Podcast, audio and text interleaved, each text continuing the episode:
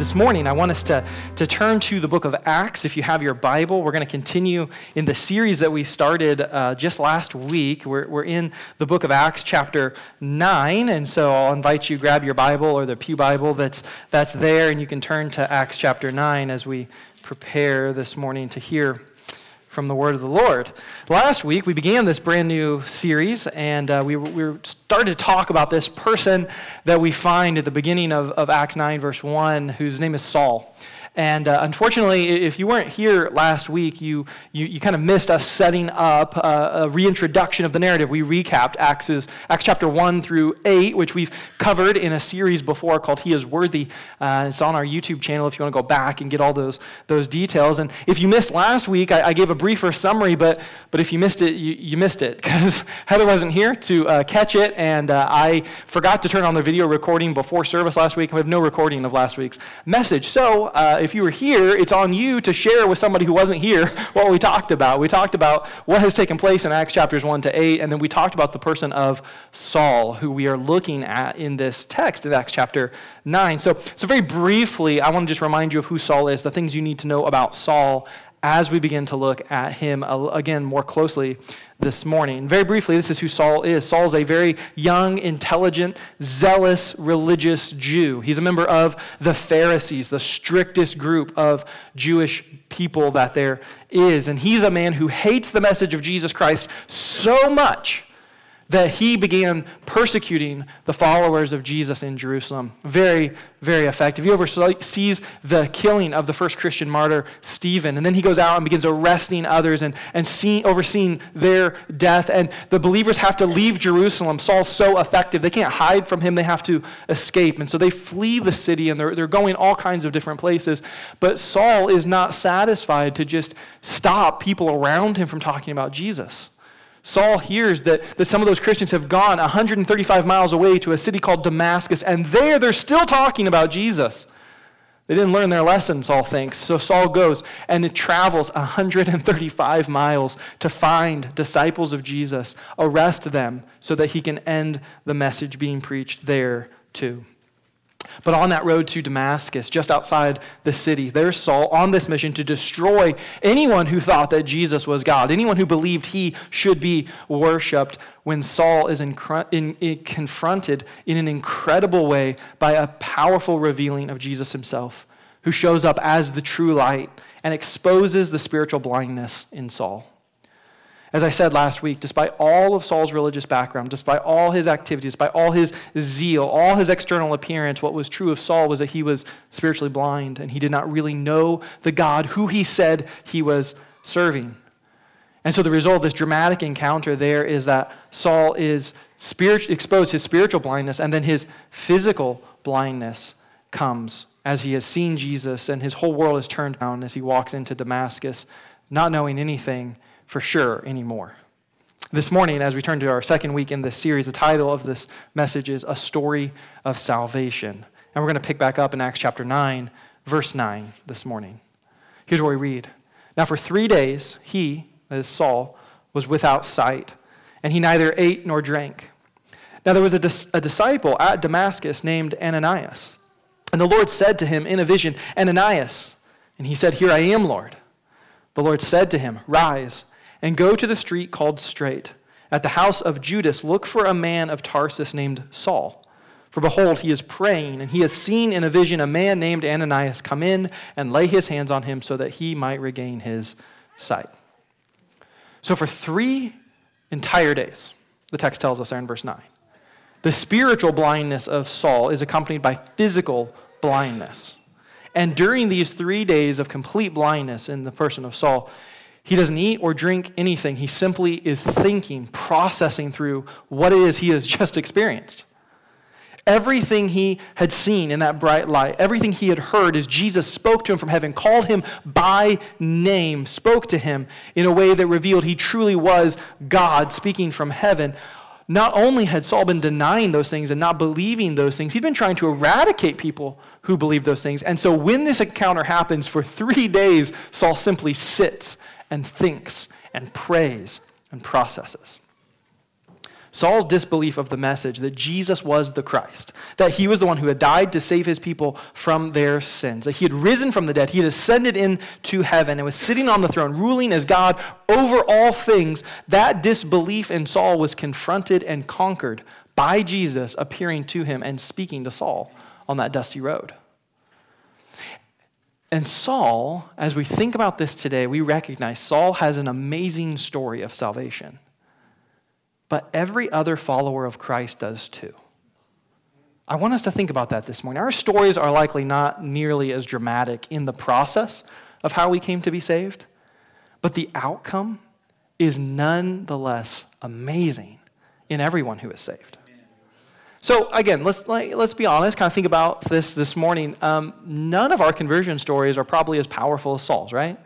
I don't think anyone in this room spent three days fasting and praying before they became a Christian pretty confident nobody was struck physically blind.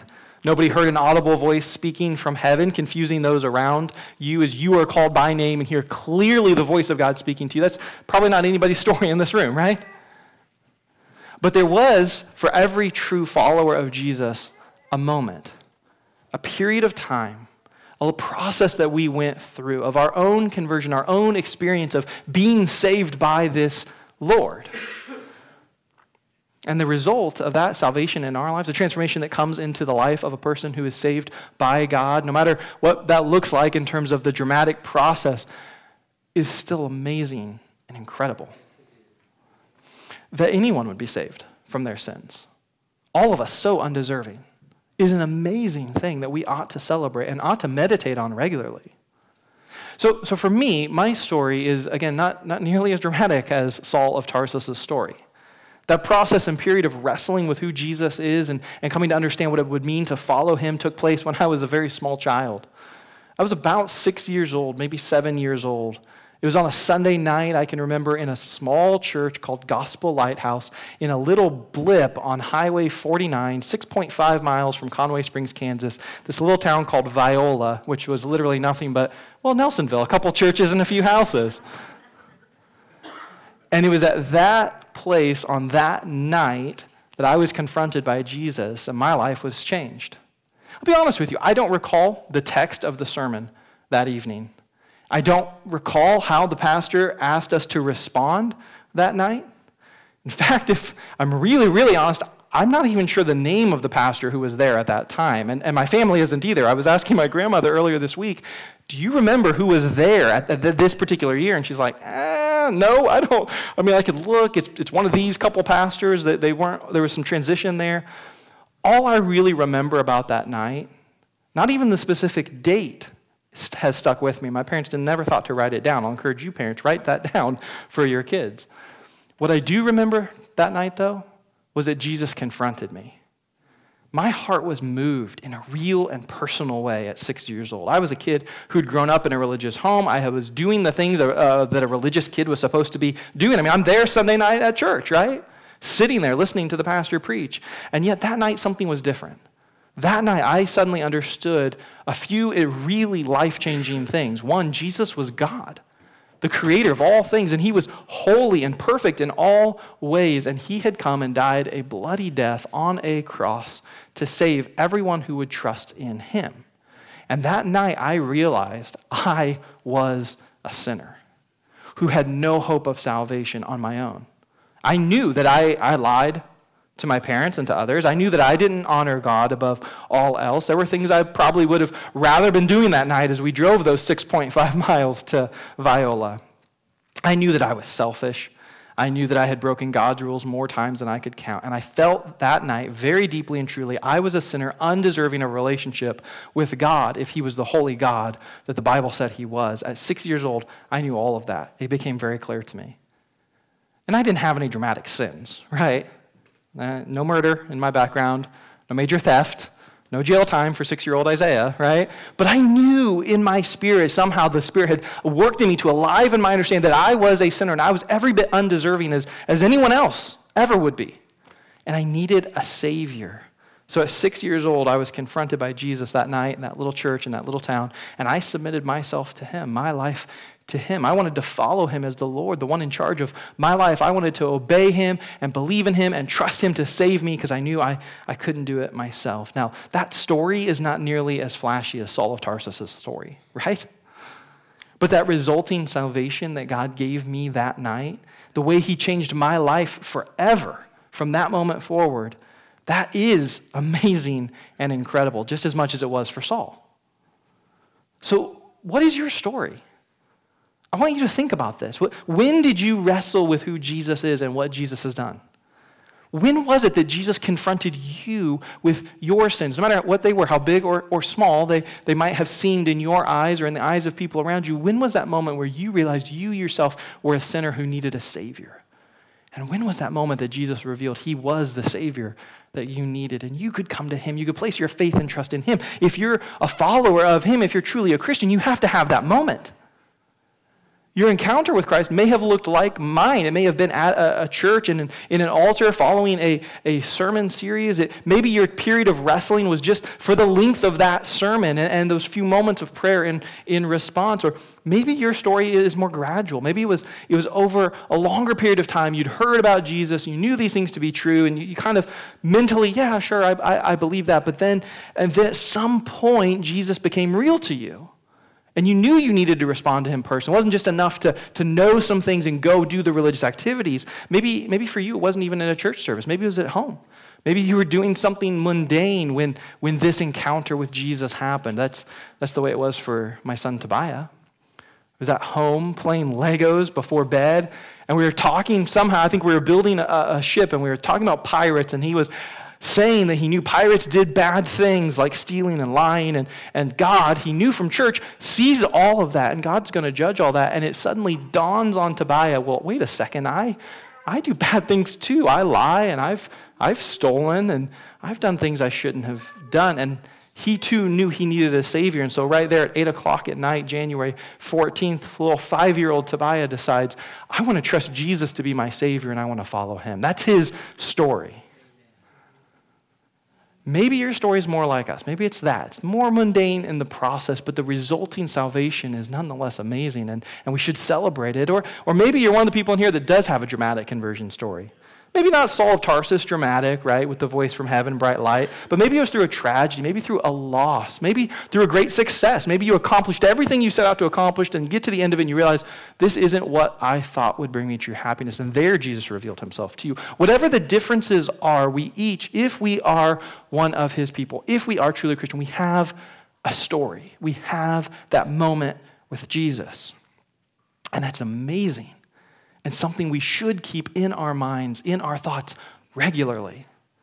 Our salvation stories don't have to be dramatic, but they do have to be personally real in our lives. Listen, listen carefully. No one else's story, no one else's experiences will save you. If you think today that you're a Christian just because you've followed certain religious practices, because everyone around you says that they're a Christian, because your family are, are Christians, because you grew up here in this culture that we've got all around us, because you've gone to church a whole bunch of times in your life, because maybe you've heard a bunch of stories that you'll intellectually accept as true this morning. You'll nod along. Sure, that happened for Saul. Sure, that was uh, uh, the pastor's experience. That was what ha- took place for, for Tobiah. Yeah, I, I, yeah, sure, I believe those things. But if it's all just in your head, it's all just knowledge, and you yourself have never really encountered Jesus personally, never really thought through and developed your own convictions, like deep beliefs about who he is, you've never experienced the living Savior personally in your life, then you're like Saul on the Damascus Road. You may have engaged in religious activities. You may have cultivated external appearances. But if you haven't personally met Jesus, you're spiritually blind and you do not have salvation for your soul if you're not submitting to Jesus as God. Saul did not really know God because he did not follow Jesus. In fact, he was an enemy of God. And that's what all who are apart from faith in Christ are. We're all enemies of God unless we have been saved by Christ and trust in Christ and begin to follow Christ. We are enemies of God. And so, hear this apart from personally knowing and following Jesus, you do not truly know God or have salvation. And you need, to, you need to understand how serious a thing that is. You need to let the weight of that press in on you. Just sitting here this morning is not enough, no matter how many times you've been here. If you don't know Jesus, if you don't have this personal experience encounter and these real, genuine convictions that are yours, not somebody else's, yours, about who he is, if you're not following him, then today you need to hear this story and respond as Saul does.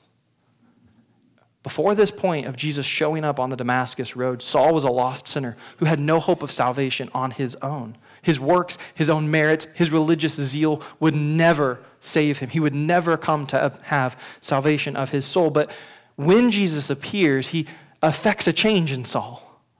And so, for those three days after Jesus has appeared, Saul begins to get spiritual vision. He's moved from, from being blind spiritually, thinking he knows who God is, thinking he's got this all figured out, to realizing that Jesus truly is King of Kings, Lord of Lords, the God Himself who came to save lost sinners. And everything begins to change for Saul.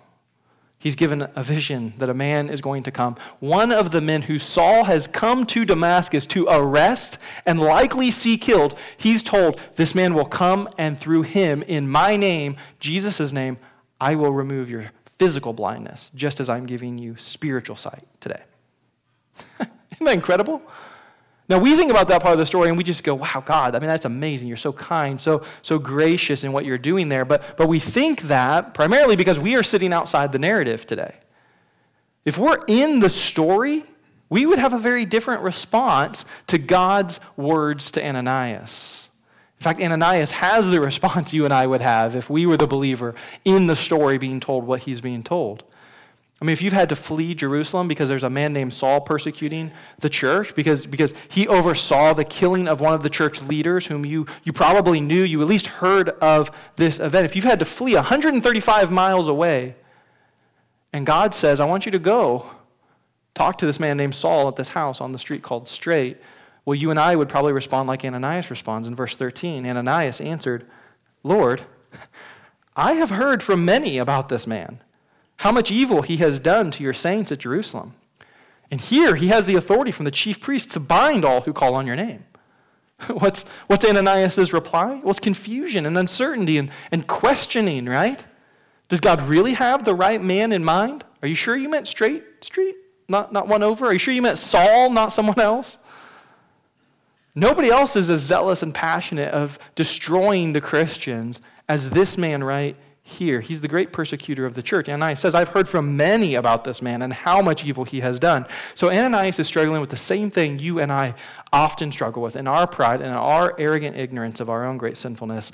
Ananias thinks Saul is too much of a sinner to be saved. You must have the wrong man, God. H- haven't you heard what I've heard about Saul? So, so the question is Is Saul a great sinner? Well, absolutely. Does Saul deserve salvation or healing from God? Not in the least. But neither did Ananias. And the initial response of Ananias shows he misses this.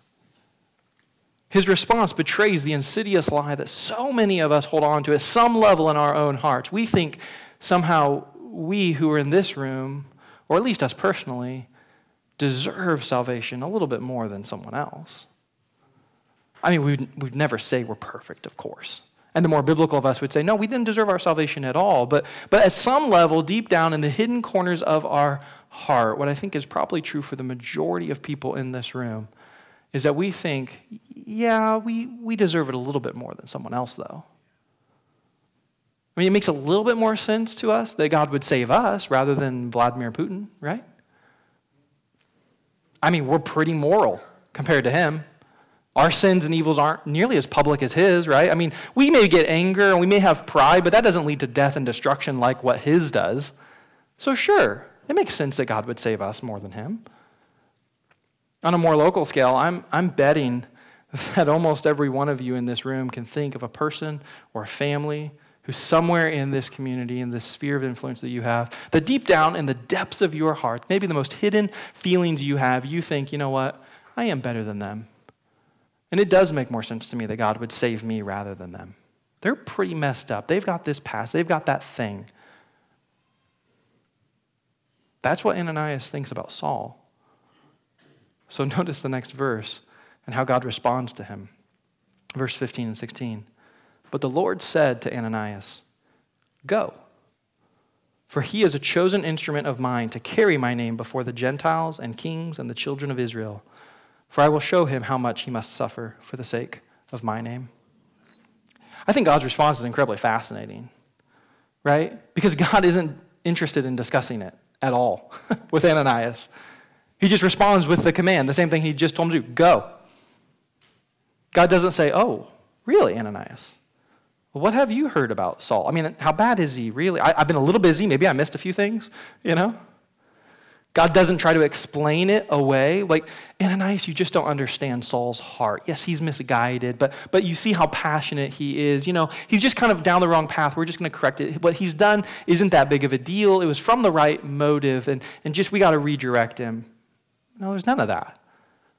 God knows exactly who Saul is. He knows all of Saul's evils. He sees them as evils and wrongs. God sees Saul exactly as he is, and God decides, I am going to radically change that man.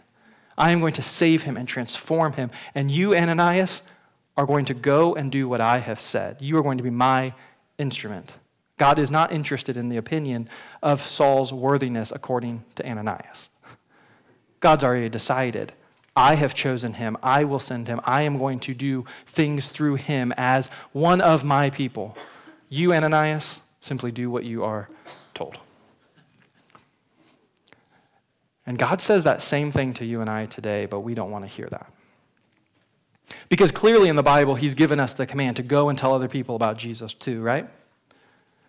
But so many of us try to sit back and on some level do what Ananias was doing. We try to weigh out who do we think it is that deserves salvation? Are we sure we want to talk to that person? Let's kind of filter their past and their worthiness through whatever grid it is we've built up in our minds. Maybe they're too far evil, they're too far gone for God to reach. So I'm off the hook. I don't have to share with them because of how bad they are. God would say to us what he says to Ananias Go. Go and do what I have said. This, this, this plan, this mission of sharing who Jesus is, is for all believers. Every single one of us equally. We see that in the rest of the statement because God tells Ananias, Saul himself is going to be a chosen instrument of mine to carry my name before the Gentiles and kings and the children of Israel. And really, that's what God says of every person he saves. You and I equally are chosen instruments of his to carry his name. The only difference is to who?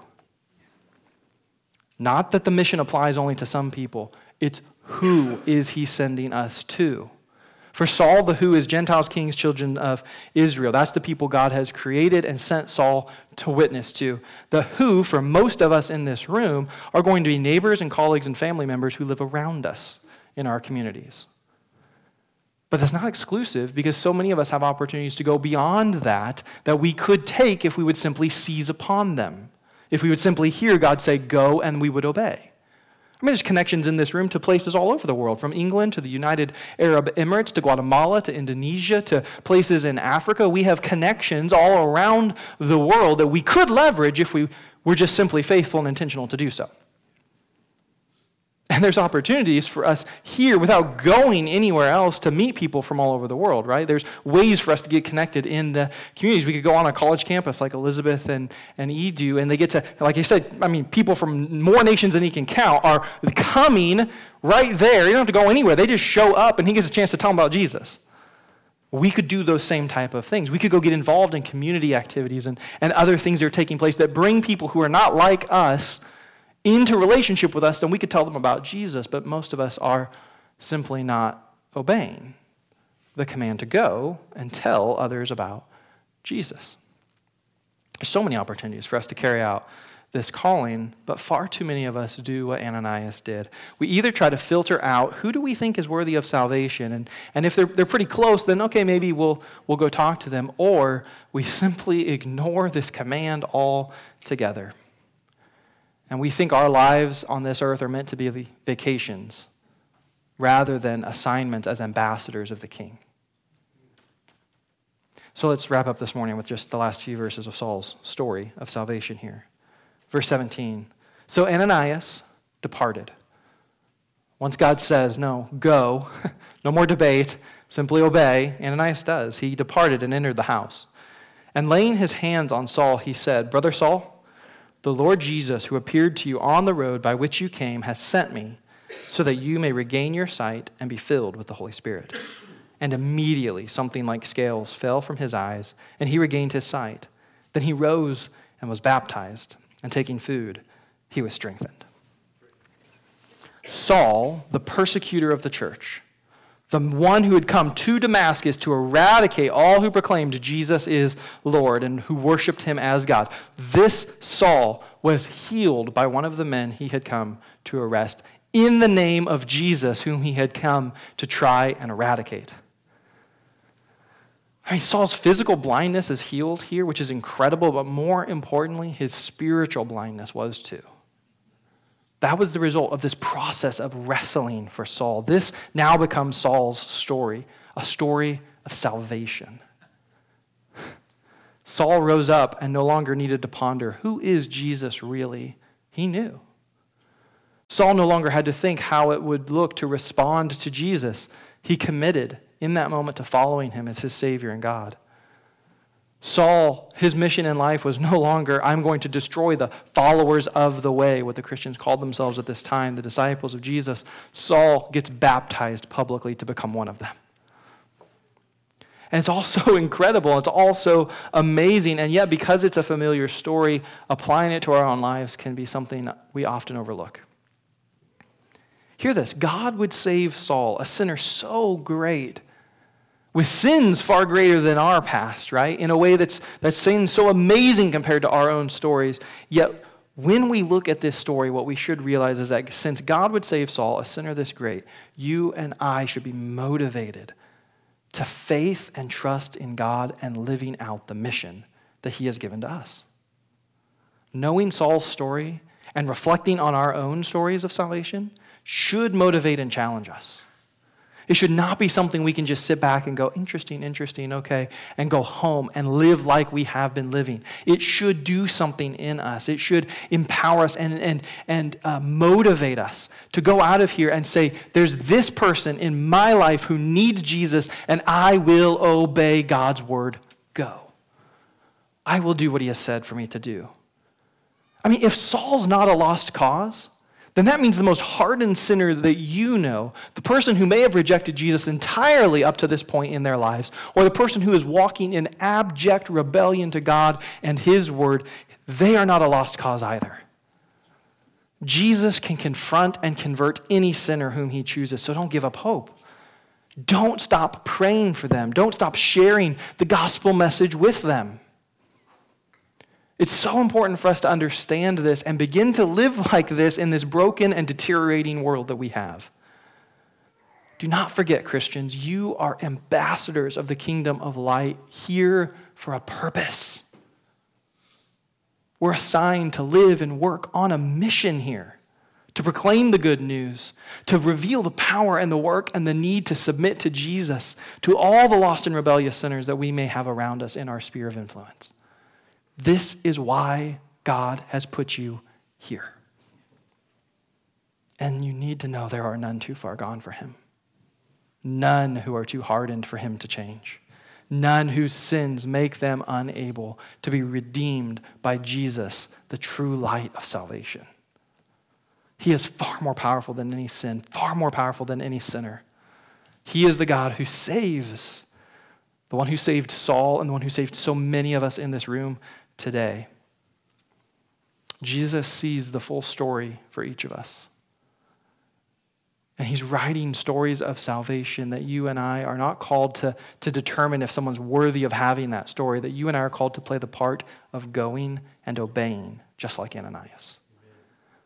Knowing Saul's story and reflecting on our own story of salvation should motivate and challenge us. So, as the worship team comes this morning, I want us to think carefully and humbly about our own lives. Reflect on your story of salvation this morning. You have heard how God saved Saul, this great, great sinner. None are too far gone for him. And if you yourself are a Christian, you've experienced this amazing gift of salvation at work in your life too. Think of that. And if this morning you realize you've never had that story, you've never had that moment, you've never actually encountered the living Christ, then today is the day to do that. Today, this offer of salvation, this light of salvation is here. And you today, no matter how many times you've been in the church, no matter how many times you've, you've told someone that you are a Christian, if that's not true in your heart, then today's the day to submit to Him, to make that true. So we're going to respond in these few moments here. And what I want us to do is, if we're Christians, to, to resolve, to be motivated that we'll be like Ananias. We will go, we will do what we've been told. And if we don't have this story of salvation that's true and personal in our lives, then today we would respond and receive salvation from the Lord. The altars are open. I'd love to pray with you. Elizabeth and, and Yi would love to pray with you too if you want to pray with them. But, but respond this morning over these next few moments. As the team plays and sings, this is our opportunity to respond to the Word of God before we walk out of this place. May He challenge us and motivate us, and may we leave this place faithful and obedient to Him. Let's respond.